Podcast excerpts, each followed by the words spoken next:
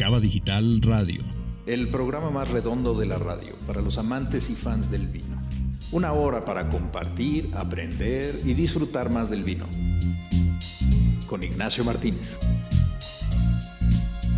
Comenzamos.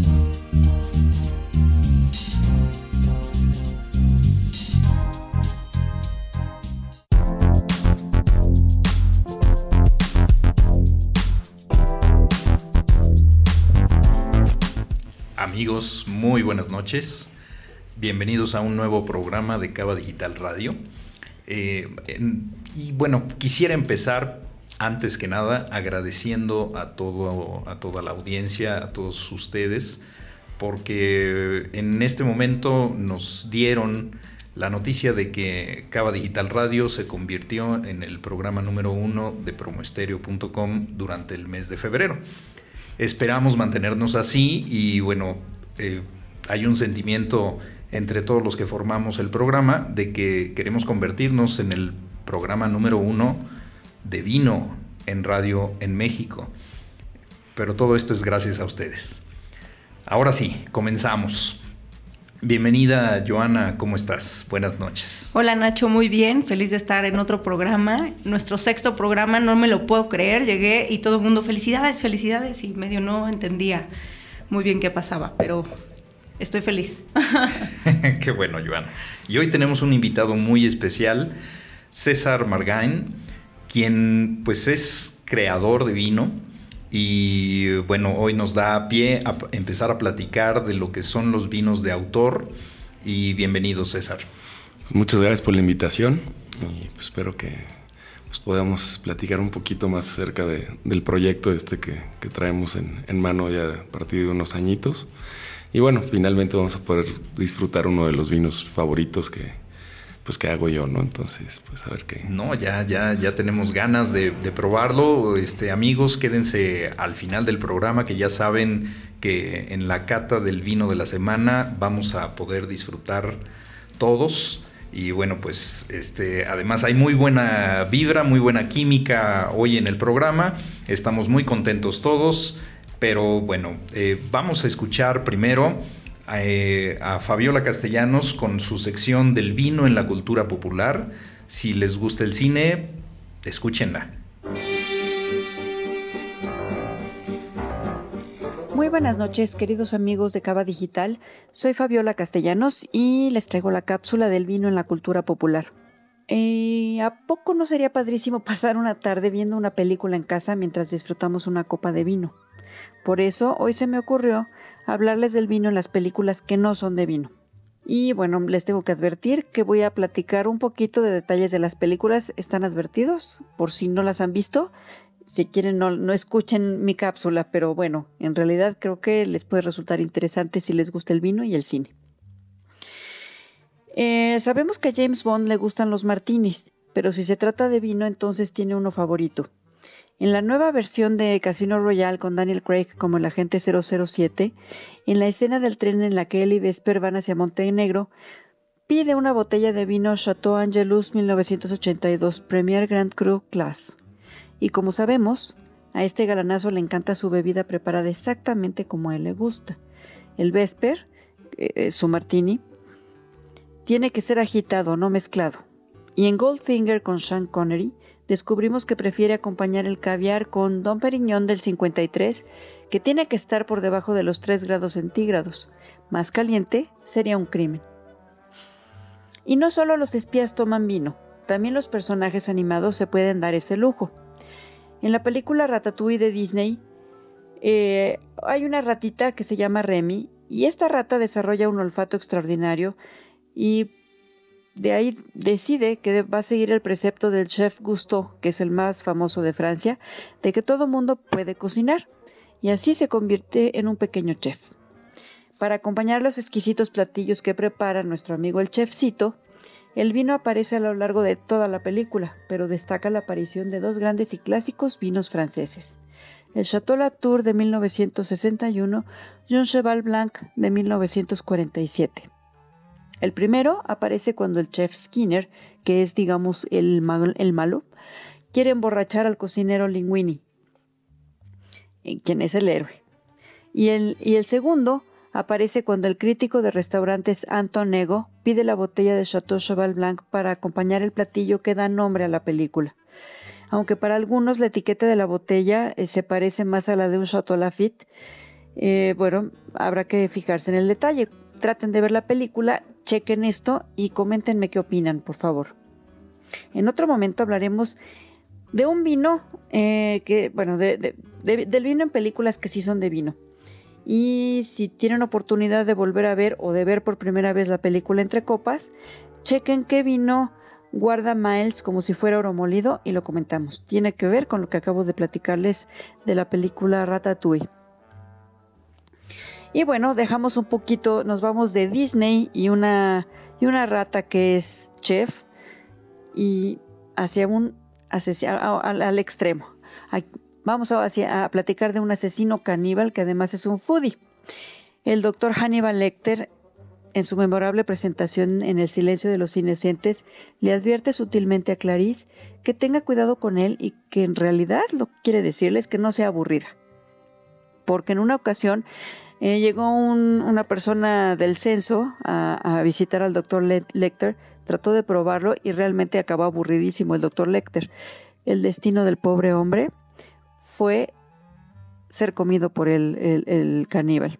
Y, en, palabras del, doctor Lecter dice que se comió su hígado con fabada y un muy buen Chianti. Y ahora les voy a platicar de una de mis películas favoritas. Es una película danesa que se llama El Festín de Babette. Por cierto, ganó el Oscar a Mejor Película Extranjera, en, creo que fue en 1987.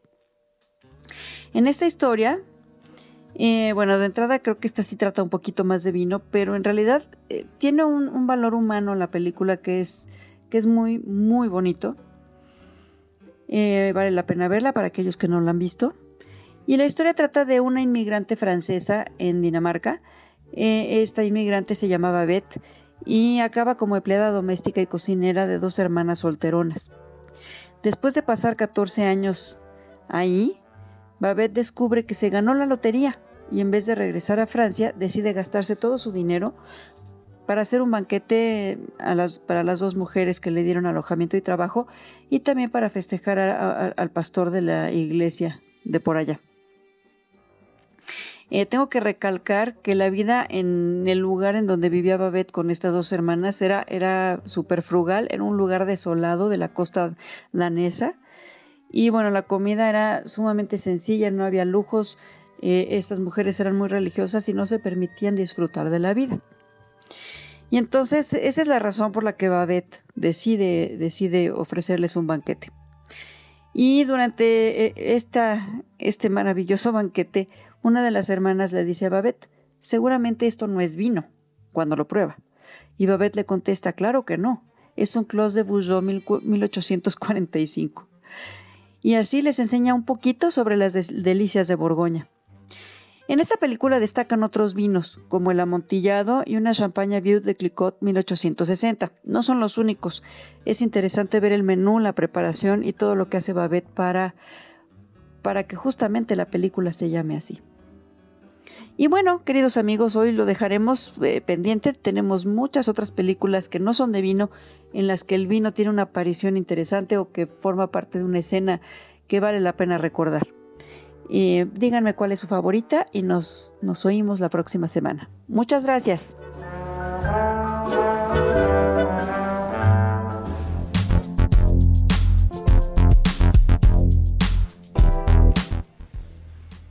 Bienvenidos de regreso.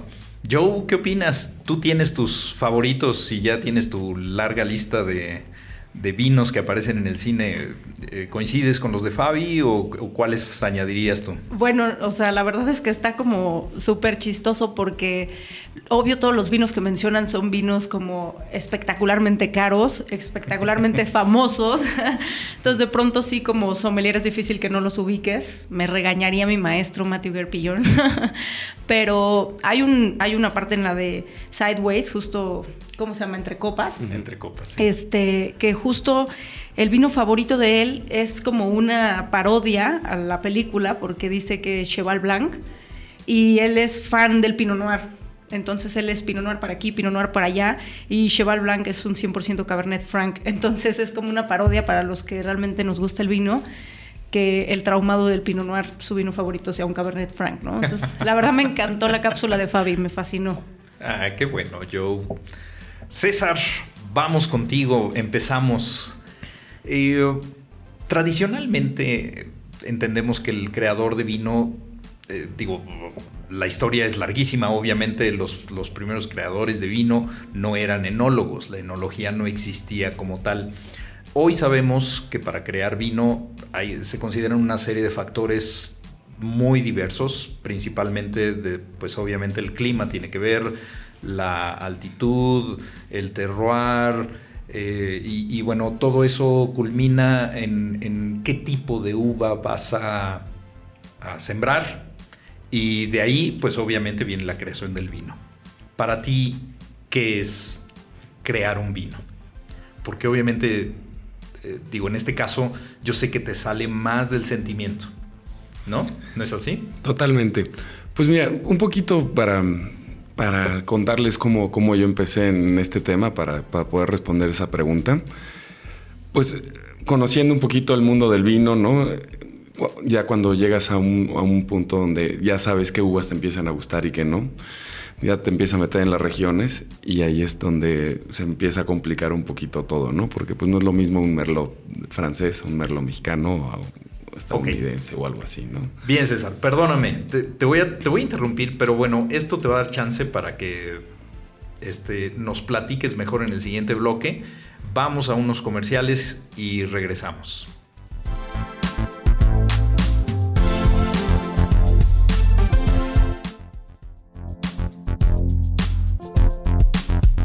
tu copa y deja respirar tu vino. Y ahora regresamos con Cava Digital Radio. Ya estamos de regreso para seguir disfrutando los secretos, sabores y aromas del vino.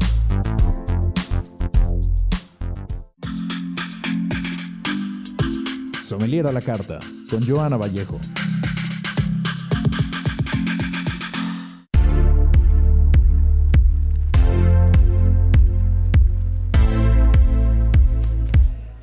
Vez en uno de mis espacios increíbles que me da eh, y Cava Digital Radio, Sommelier a la Carta. Y dado el invitado que tengo hoy, que estábamos platicando fuera del aire, que es un gran amigo desde hace 10 años cuando llegué a, la Ciudad de México, eh, la verdad es que me llama mucho la atención y me gustaría hablar con él mucho sobre el Valle de Guadalupe. Yo conocí el Valle de Guadalupe hace, no sé, unos seis años no he ido desde entonces, me imagino que ha cambiado muchísimo.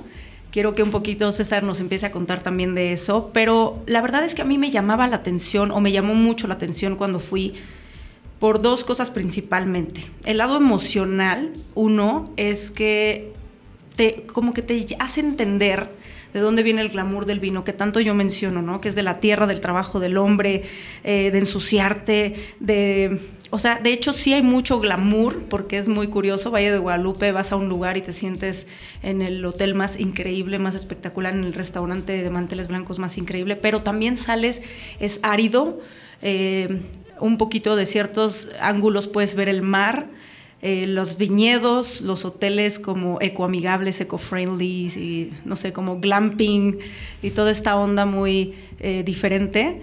Pero también eh, tiene un tema que me llamó mucho la atención y es que la mayoría de la gente que trabaja en el Valle de Guadalupe son de Oaxaca. ¿Por qué? Porque es gente que se fue queriendo cruzar a Estados Unidos con el sueño americano y se quedaron en el proceso. Entonces, eh, para poder ahorrar dinero y para no tenían ya para regresarse, se quedó muchísima gente de Oaxaca. Entonces tú ves en el Valle de Guadalupe un sinfín como de su cultura, el color, la artesanía, el amor por lo mexicano autóctono y eso me llamó muchísimo la atención, que yo no sabía. ¿eh? Otra cosa que me llamó mucho la atención es que al menos hace seis años, que eso sí, ya estoy segura que está cambiando y César no lo va a poder comprobar, es que la mayoría de los vinos eran eh, ensambles de hasta cinco, siete, bueno, creo que una vez probé uno de nueve, eh, un ensamble de nueve uvas.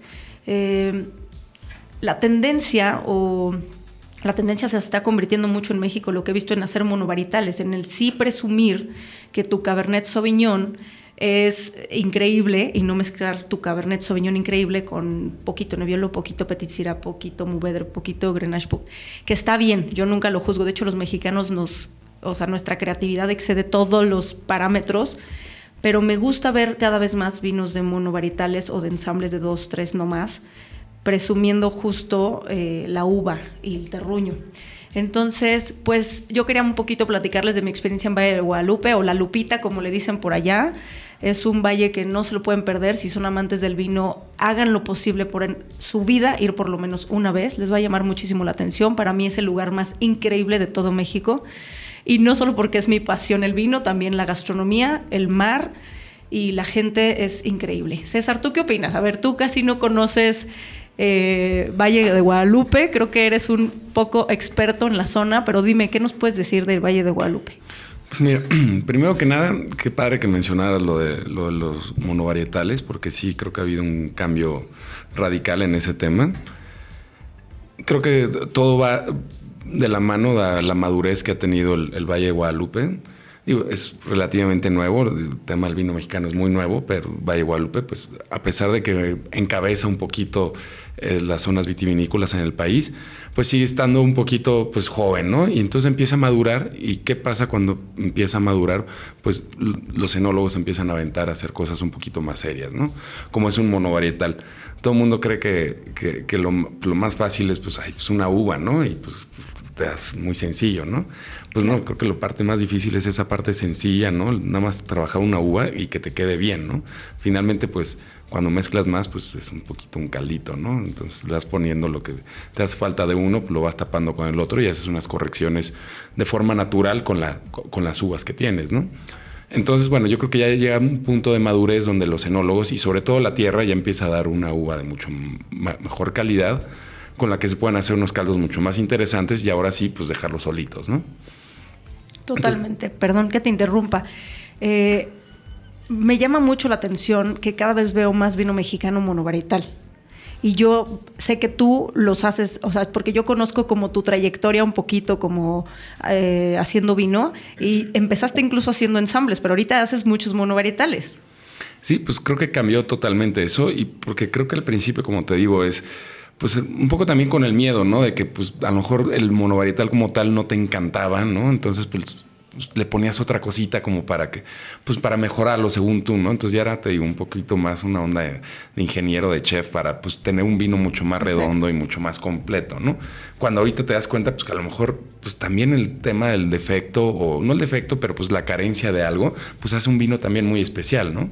Entonces, pues, ¿por qué no dejarlo así? También, pues, para aprender, ¿no? ¿A qué sabe? Pues esa uva en esa región, ¿no? Y sobre todo ya cuando te empieza a clavar todavía más de, pues no solo es porque todo el mundo lo llama Valle Guadalupe, ¿no? Pero bueno, hay unos cinco o seis valles alrededor, donde depende de dónde venga la uva, es totalmente distinto, ¿no? Entonces creo que es bien padre, ya ahorita también los mismos winemakers, enólogos, eh, están dándole como esa importancia de dónde específicamente viene la uva que están haciendo. A pesar que todos vinifican el Valle Guadalupe, pues no todas las uvas vienen del Valle Guadalupe, ¿no? Y dentro del Valle Guadalupe, pues depende en qué parte del Valle Guadalupe, pues también son cosas totalmente distintas, ¿no? Entonces, digo, creo que es parte de la madurez que, ha tenido el, valle o las, eh, esta región vitivinícola y también la madurez que han tenido los consumidores que también ya pues entienden un poquito más y pues se avientan a, probar a lo mejor pues, esto, ¿no? Los monovarietales, ¿no? La moda y la moda bien ganada de Valle de Guadalupe porque realmente en la historia de la vitivinicultura en México ni siquiera Valle de Guadalupe era tan importante, fue mucho más importante el Bajío como Querétaro o como Guanajuato que Valle de Guadalupe, solo que retomaron, retomaron con todo. Creo que su agricultura, aunque es casi imposible, o sea, la aridez, eh, extremadamente minerales, sol ardiente de hasta 42 grados centígrados, fríos en la noche de hasta 3 o menos algo, lo cual ayuda a las acidez, pero yo creo que sí se la han ganado. La verdad es que tú distingues un vino de Valle de Guadalupe, con lo cual ya hay terruño mexicano, ¿no es cierto? Totalmente. Creo que y sí tiene unas características muy especiales y sí creo que son unos vinos muy, muy, muy complejos, bien padres, pero también creo que es momento ya ahorita de, como tú dices, volver a, retomar esas zonas este, vitivinícolas que pues han quedado un poquito en el olvido, que ya están otra vez empezando a crecer, que ya están haciendo cosas interesantes y pues es momento también de, abrir los ojos y pues darse cuenta de que pues zonas vitivinícolas en México pues puede haber muchas, ¿no? Y está un poco en nosotros como consumidores, pues darle oportunidad a estas nuevas regiones para que se empiece a desarrollar, ¿no? Exacto, me encanta que tú que, eh, que produces en Valle de Guadalupe siempre incentivas el consumo del vino mexicano de todas partes. Me consta porque nos vamos cada rato a probar vinos en tu bar, Simón, que está padrísimo, y siempre estás, mira, ahora prueba este de Guanajuato, ahora prueba este de Tequisquiapan, ahora prueba este de Puebla, creo que hace poquito me hiciste probar uno de Puebla, de Chiapas perdón, de Chihuahua. Chiapas no, todavía no. Chiapas todavía no hace vino. Pero la verdad es que eh, sí veo muy el, cómo está creciendo la producción en, vino mexicano en otras zonas. Dolores Hidalgo me llama mucho la atención. Para mí es de los que ya lo está haciendo muy bien. O sea, ya compite cañón con Valle de Guadalupe. Siempre me ha gustado mucho a mí Valle San Vicente. He tenido como una, un gusto especial por Valle San Vicente. ¿Tú qué opinas, César, de Valle de San Vicente, ya que estás diciendo que están tantas regiones juntitas ahí? pues es, bien padre porque finalmente, digo, comparten mucho del tema climático con, Guadalupe, digo, estamos relativamente cerca, pero bueno, hay un poco más agua, ¿no? La, la uva está un poco menos estresada de alguna manera, entonces vuelve una, una uva un poco más este, que, nos aporta unos sabores más delicados, ¿no? Creo que la uva del Valle Guadalupe creo que sigue siendo muy, muy potente, exacto, ¿no? Muy potente e intensa.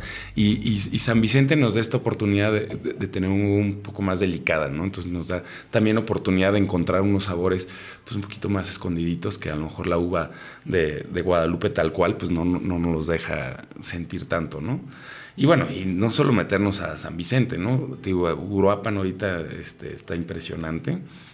Eh, Valle de las Palmas también me está gustando mucho y, pues bueno, pues creo que estos pequeños valles son los que también nos dan... Pues, Ahorita en Cata nos vas a terminar de decir que, o sea, espero que todos tengan su vino eh, para poder hacer la cata juntos. Eh, vamos unos a un corte y regresamos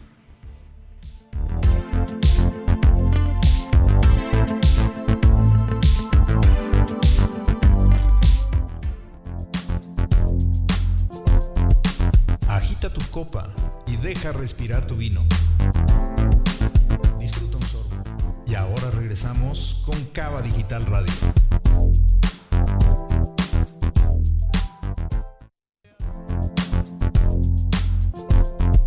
Ya estamos de regreso para seguir disfrutando los secretos, sabores y aromas del vino.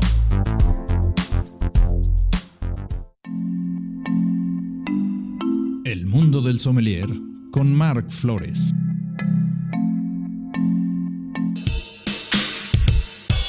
¿Qué tal amigos de Cava Digital? Yo soy Son Mark y bueno, pues hoy les vengo a hablar de un término que se está manejando en el mundo del vino desde hace tiempo, que son los vinos de autor.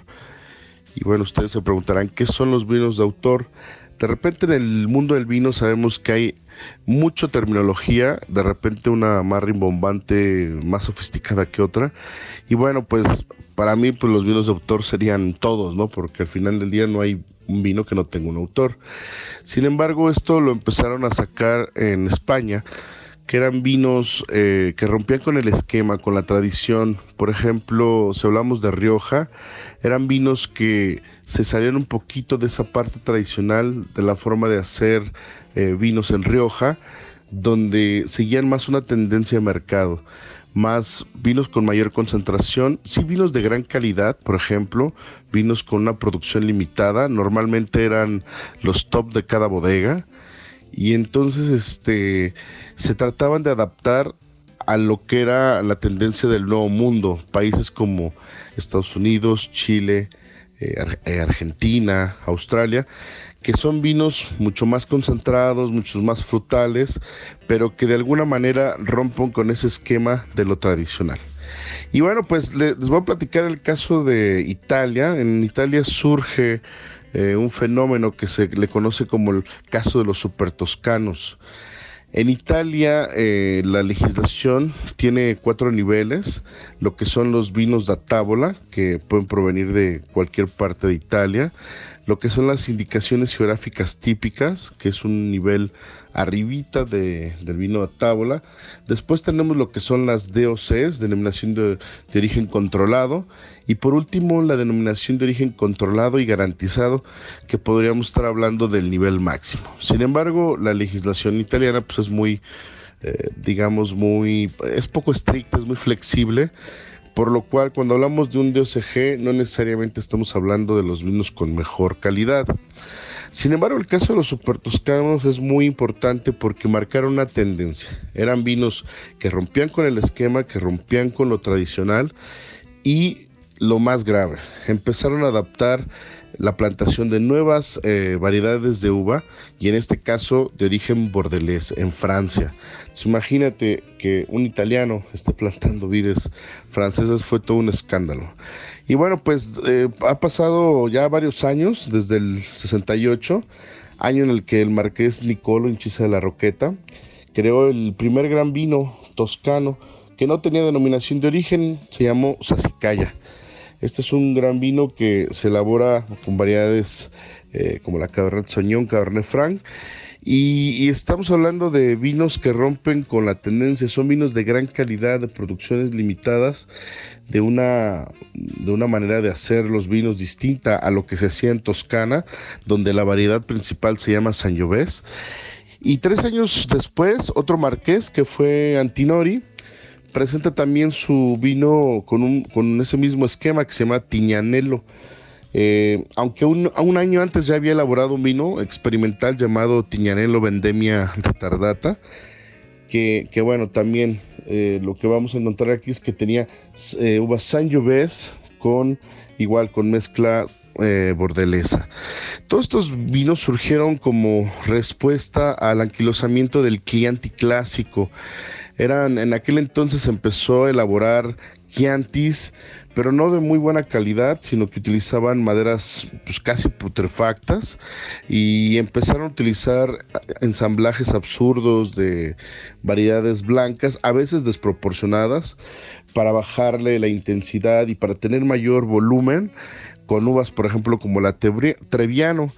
Entonces empezó a ver como una eh, una mala fama de los Chiantis, que eran los famosos vinos que venían en una botella ovalada, esta ovalada no este, abombada, eh, que, que, viene recubierta perdón, con eh, mimbre. Se llaman fiascos, de hecho.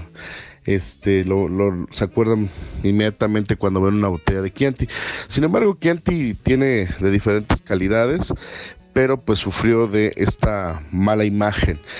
Eh, en estos, en estos vinos empezaron a prohibir este, el uso, por ejemplo, de grandes toneles que se llamaban botis, eh, que eran de roble de Eslovenia. No se podían elaborar vinos monovarietales de uva Sangiovese. Entonces, bueno, eh, frente a esto, eh, muchos pequeños elaboradores se rebelaron, algunos como Manetti de Montevertine, incluso sacaron sus vinos de la DOCG, que anticlásico, y siguieron el camino de todos los de, de este Nicolo y de Antinori, y empezaron a armar sus vinos super toscanos. Sin embargo, también hoy en día este es un término demasiado eh, usado o mal empleado, porque ahora ya todo el mundo que no quiere estar dentro de la denominación o que quiere utilizar variedades no, no autorizadas, como el caso de las variedades bordelesas, empiezan a llamarle Super Toscan, ¿no? Y ahora ya hay Baby Super Toscan y Super Toscan, o, Super Toscan mediano y sub, Super Super Toscan, ¿no? Entonces, pues también la gente se confunde, ¿no? Porque piensa que todo, todo que tenga super toscano, se considere super toscano, va a ser de gran calidad y va a ser caro. Y no es el, no es el caso. Entonces, bueno, yo les sugeriría que se vayan un poquito por el precio. Hablando de los grandes super toscanos o de los primeros, pues aquí, además de Sassicaia y Tignanello, podríamos encontrar a Oreno, por ejemplo, de Tenuta Sette Ponti Podríamos estar hablando de Guadaltazo, también de Antinori, eh, de Tenuta del Ornelaya con Ornelaya, y bueno, está Maceto también, está Mesorio, Y bueno, pues la lista es, es grande, ¿no? Y, de los babies eh, Super Toscan, pues también ya, ya son, ya es una lista bastante grande. Entonces, si algún día se encuentran esos vinos en alguna piratería, pues cómprenlo para que son, normalmente son precios altos, ¿no? Estamos hablando aquí un, un hoy en día andará por los cuatro mil, cinco mil pesos dependiendo la añada, un trianelo un poco más barato, como unos dos mil, tres mil pesos, y, dependiendo, por ejemplo, macetos sí puede llegar hasta los 20 mil pesos más o menos dependiendo la añada, lo mismo que un hornelaya. Pero bueno, pues podemos empezar por los babies, ¿no? Este puede ser algo interesante, vino diferente, eh, donde a veces también van a mezclar las Sangiovese con alguna variedad de bordelesa. Pero bueno, eh, la verdad es que yo sigo un poquito escéptico a estos temas, sobre todo porque para mí desde el punto de vista lo más importante es que se respete el origen, el perfil, la autenticidad de las zonas de todo el mundo. Entonces, bueno, pues así es que los vinos de autor para mí son todos, todos tienen un autor y, estos eh, conceptos lo único que hacen es a veces distraer a la gente o confundirla más de lo que a veces ya es el mundo del vino. Pues bueno, queridos amigos, nos vemos la próxima y no se olviden de sintonizar Cava Digital y bueno, mi nombre es Son Mark, hasta la próxima.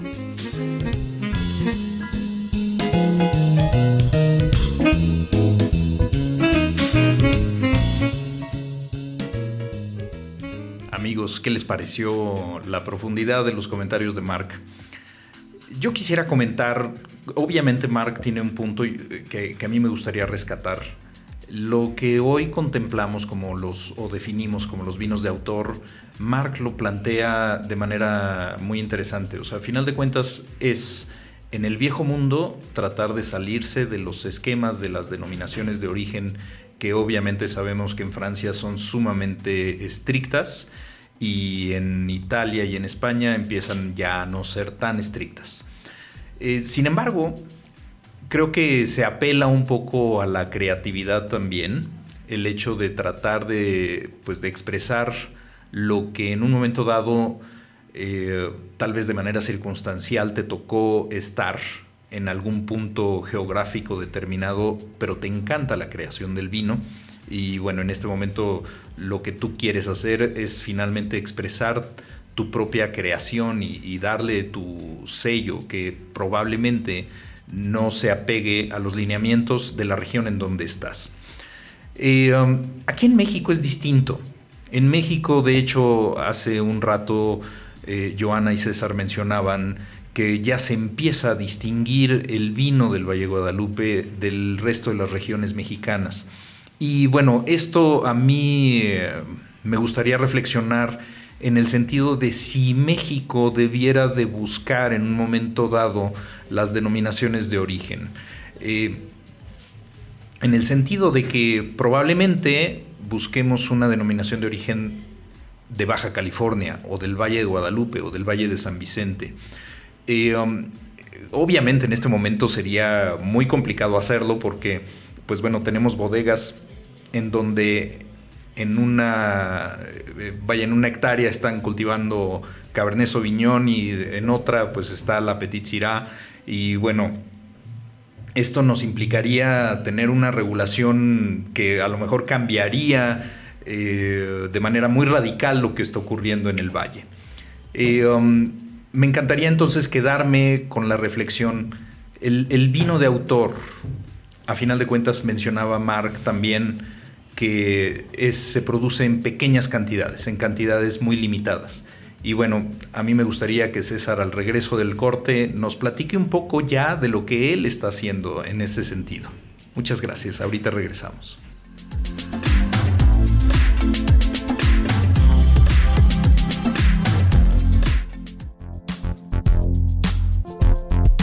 Agita tu copa y deja respirar tu vino regresamos con Cava Digital Radio.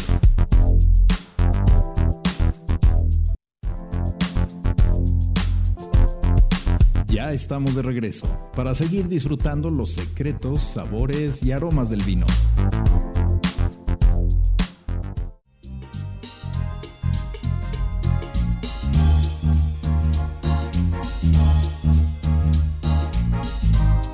Cava Digital presenta el vino de la semana. Sin vino no hay paraíso. Una etiqueta distinta cada semana. Su origen y características para que disfrutes más del maravilloso mundo del vino.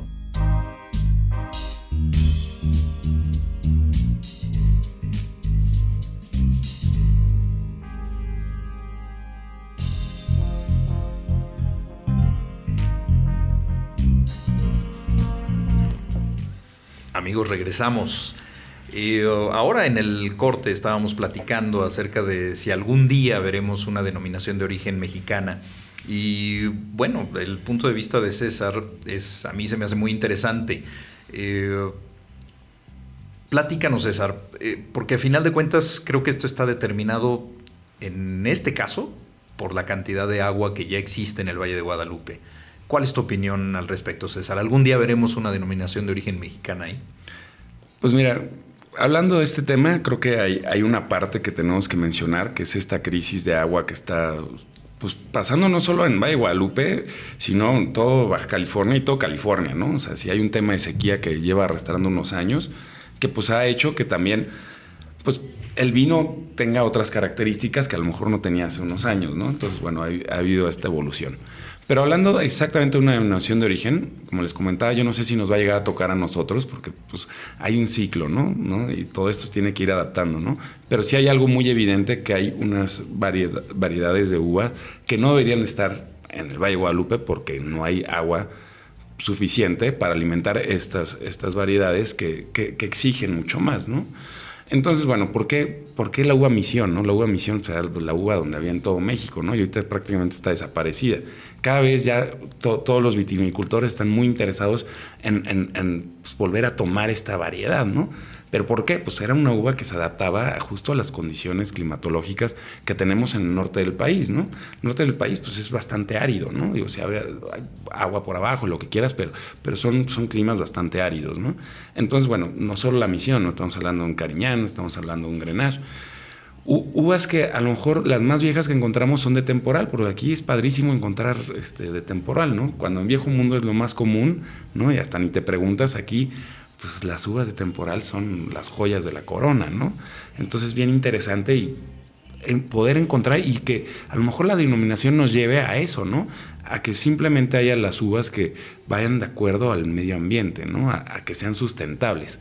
Porque pues sí, si hay una crisis, creo que se está acentuando cada vez más, empieza a haber mucho más este, demanda, ¿no?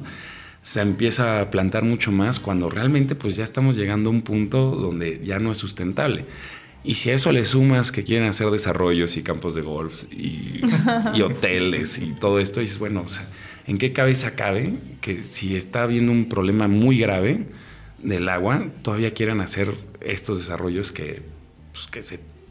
Que van casi a exterminar la, cepa, ¿no? La cepa y todo, ¿no? O sea, la pues el medio ambiente ahí, ¿no? Ese microclima tan, tan bonito que, que, tenían en, Baja California, en el Valle de Guadalupe específicamente, ¿no? Entonces, pues sí, creo que eventualmente, ¿no? A lo mejor habrá una denominación de origen. La verdad que no creo ni siquiera que sea necesaria en este momento porque pues no hay ni siquiera un, pues, un estilo establecido, ¿no? Entonces... Totalmente de acuerdo. Y, esto me lleva a preguntarte, este, César, eh, tú nos platicabas que vienes de la escuela de Hugo da Costa. Eh, digamos, finalmente tú aprendiste a hacer vino con él y de hecho empleaste durante algún tiempo caldos de él. Eh, hoy, César Margain, ¿dónde está? ¿Qué es lo que está haciendo César Margain? Pues mira, ahorita justo vengo regresando de, de Ensenada pues esta busca de uva. Yo no tengo la fortuna de tener viñedos, ¿no? Entonces pues hay que salir a, buscar pues uva de calidad a un precio razonable, ¿no? Que es otro tema muy importante y que pues sí hay que mencionar. El precio de la uva pues está estratosférico, ¿no? Creo que eso es gran parte de lo grave y de uno de los detonantes de por qué el vino mexicano tiene el precio que tiene, ¿no? Digo, hay que tomar en cuenta también, hablando de los vinos de autor, que creo que pues, muy interesante lo que nos dijo Mark y hay que tomarlo en cuenta, pues en México prácticamente todo es vino de autor, ¿no?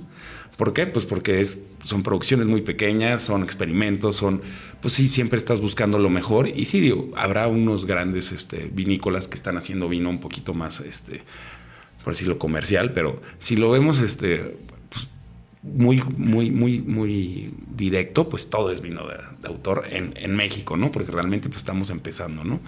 Entonces, bueno, eso hace también, pues como saben, los vinos de autor son más caros que los vinos normales. ¿Por qué? Pues porque pues, es una producción mucho más chiquita, ¿no? Estamos hablando de economía escala, ¿no? Mientras más chiquito, pues, pues cuesta más, ¿no? Todo cuesta más. Y generalmente en, los vinos aquí en, en, el Valle Guadalupe se hacen todavía de una forma eh, bastante artesanal en el sentido de que no está la tecnología de punta, todavía hay, mucha mano este, involucrada y es, y es un poco más pues tardado y, pues sí tiene unos procesos un poco distintos a una onda ya más industrializada, ¿no?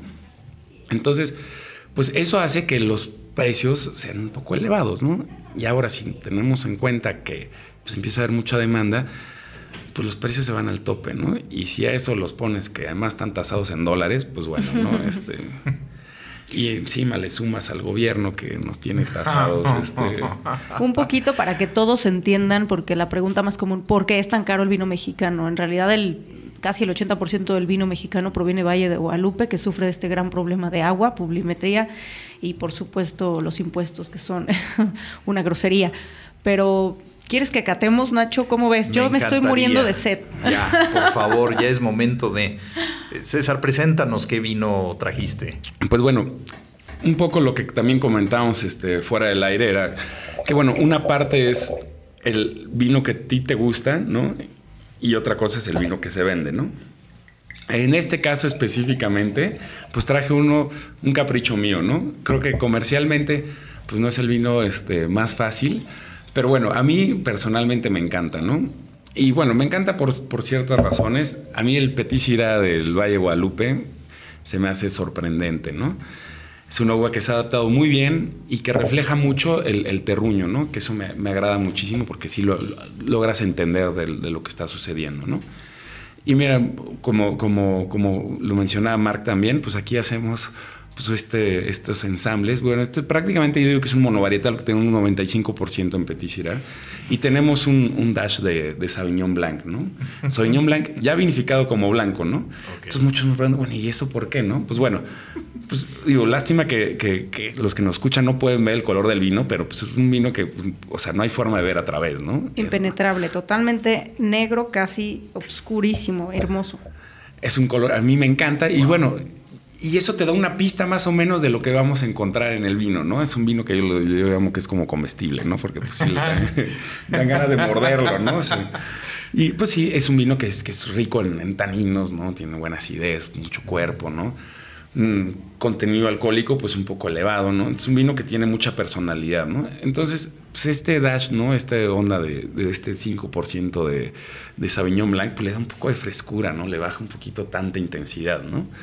Este vino se llama Lado Oscuro, ¿no? Y es un poquito una analogía pues totalmente distinta, ¿no? Estamos hablando que pues sí es pues esta parte oscura del vino, ¿no? Y es también pues este poquito, ¿no? De algo claro, ¿no? Y pues que pues, sí siempre están las dos partes, ¿no? Y tampoco pueden ver la etiqueta los que nos escuchan, pero pues es una onda esta de la luna, ¿no? Que pues todo tenemos nuestro lado oscuro, ¿no? Como la luna, que es lo más evidente, pero como cada uno de nosotros, ¿no? Y bueno, pues tenemos este también rayito de sol, ¿no? Que es este sabiñón blanca ahí dejado, ¿no? Que le da un poco de, vida, ¿no? Y, alegra un poco un vino tan, tan pesado, ¿no? Cabe mencionar que yo estuve en la búsqueda de los mejores Petit Syrah monovarietales. No puedo creer los aromas de este vino. Es un vino intenso, frutas negras, vainilla, chocolate, o sea, tabaco. Es un punch. O sea, realmente siento que huele a todo. o sea, sí, sí. Y, te digo, y lo padre, este, el Sauvignon Blanc le despierta un poquito a la nariz y de repente vamos a encontrar unas notas más florales, ¿no? Entonces, pues es un poquito este juego. Hasta cítricos. Hasta cítricos, ¿no? Y, y es muy chistoso porque, pues, comentando ya con, con enólogos, me dice, pues es que es una práctica usada, pero pocas veces se dice, ¿no? Porque pues todo el mundo saca de onda como, como, como vino blanco en, en, un tinto, ¿no?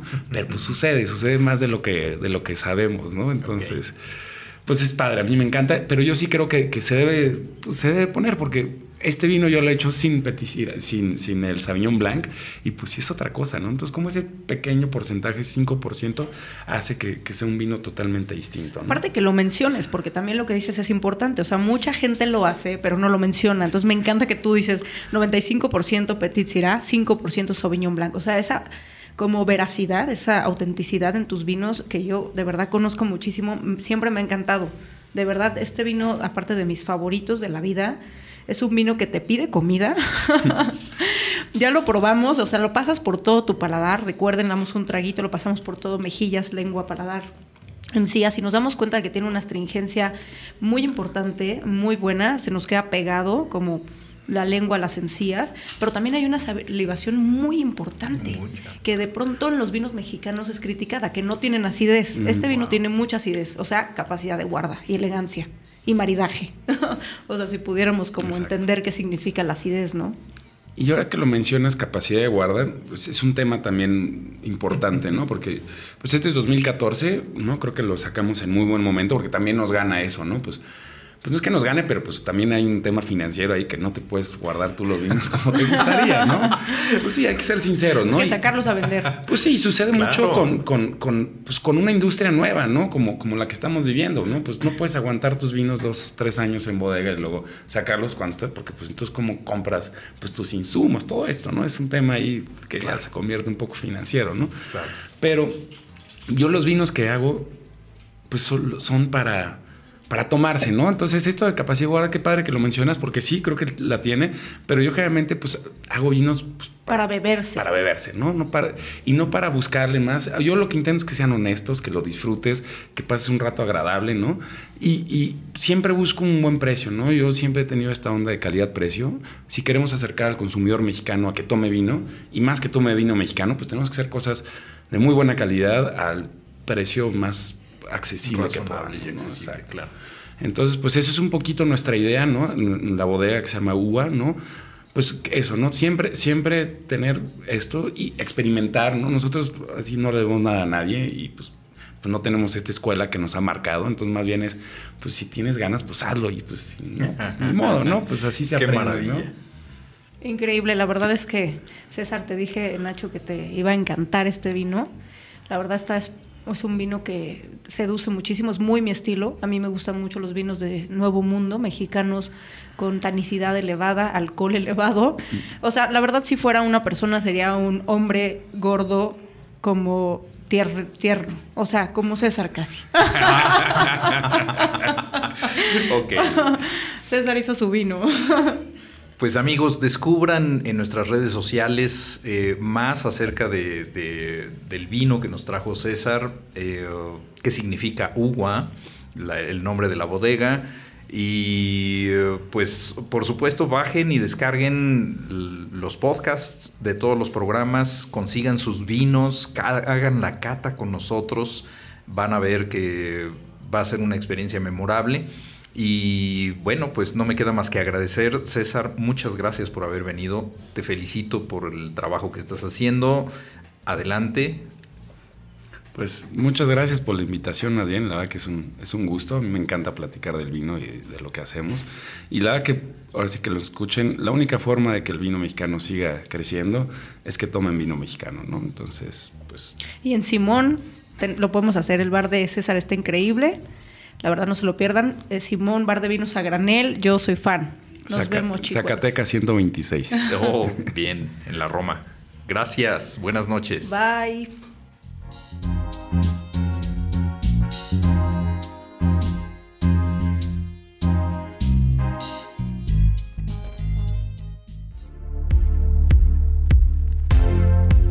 Se terminó la última gota de la felicidad. Checa nuestro próximo